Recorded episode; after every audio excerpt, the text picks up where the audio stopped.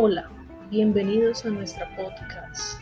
Hoy hablaremos de una leyenda en especial. Hablaremos sobre Francisco el Hombre, junto a mis compañeras Tatiana Díaz, Gina Figueroa, Verónica Paz y quien les habla, Paula Romero. Bienvenidos a nuestro podcast.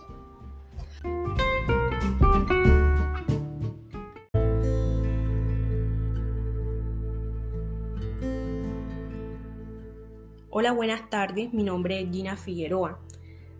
Les hablaré sobre la biografía de Javier Ocampo López, autor del mito Francisco el Hombre.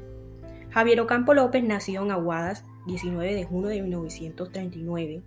Aguadas es un municipio colombiano ubicado en el norte del departamento de Caldas. Este señor es un escritor, historiador, educador colombiano. Javier Ocampo López es doctor en Historia del Colegio de México, doctor en Honoris Causa en Ciencias Sociales, así como autor de más de 100 libros y coautor de otros 47 libros publicados. Además, es autor de 200 estudios en revistas especializadas y periódicos nacionales e internacionales. Realizó sus estudios universitarios en la Facultad de Ciencias Sociales Económicas en la Universidad de Pedagogía de Colombia. En los años de vida universitaria llevó a cabo además sus estudios musicales en el Conversatorio de Música de Tunja con su especialización en piano, teoría y armonía de la música, folclore musical. En su larga trayectoria profesional ocupa, entre otros, los siguientes cargos académicos. Academia Colombiana de Historia, miembro de número de la Academia Colombiana de la Lengua.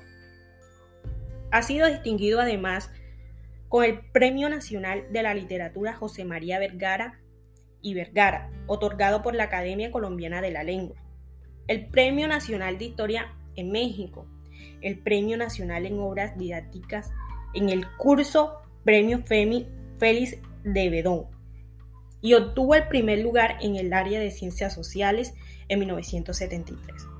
En sus principales obras destacan las ideas de un día, historiografía y bibliografía de la emancipación del nuevo reino de Granada.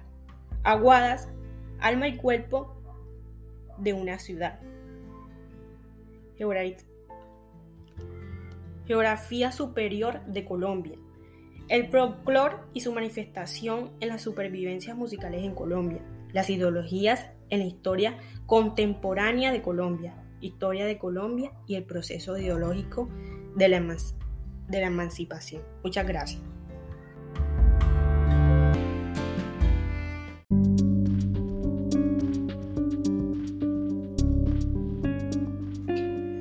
Cuenta la leyenda que una noche, mientras Francisco se dirigía hacia su pueblo, después de una parranda de varios días, en aquella solitaria noche, decide abrir su acordeón y sobre su burro, como era usual en aquella época, empezó a interpretar sus propias melodías.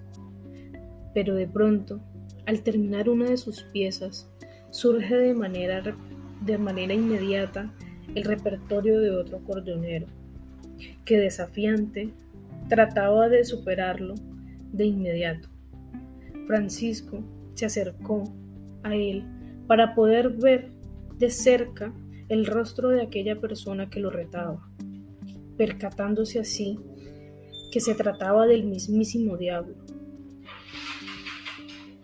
que al instante se sentó sobre las raíces de un árbol, abrió su acordeón y con las notas que le brotaban hizo apagar la luz de la luna y de todas las estrellas que en el cielo estaban.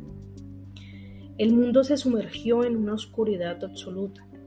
Lo único que allí resplandecía como tizones eran los ojos del diablo. Sus notas eran de un gran maestro. Algunos cuentan que de este encuentro nació el canto del amor amor, pues Francisco dueño de grandes virtudes y poseído por una fe impresionante, lejos de acordarse de la abrasadora oscuridad, abrió su acordeón e hizo sonar tan hermosa melodía y la magia de la misma devolvió la luz a la luna y a las estrellas.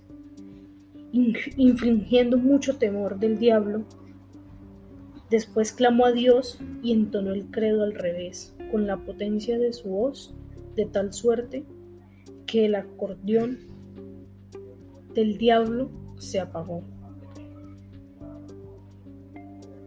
El diablo con tanto miedo huyó hacia las montañas, donde se perdió para siempre.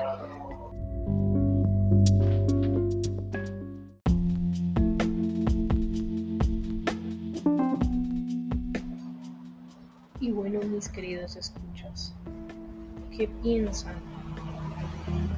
¿Creen ustedes que Francisco Lombre es un mito, una leyenda o una existencia encubierta? Piénsenlo y tomen su decisión. Nos veremos en un próximo episodio de Mitos y Leyendas de Colombia.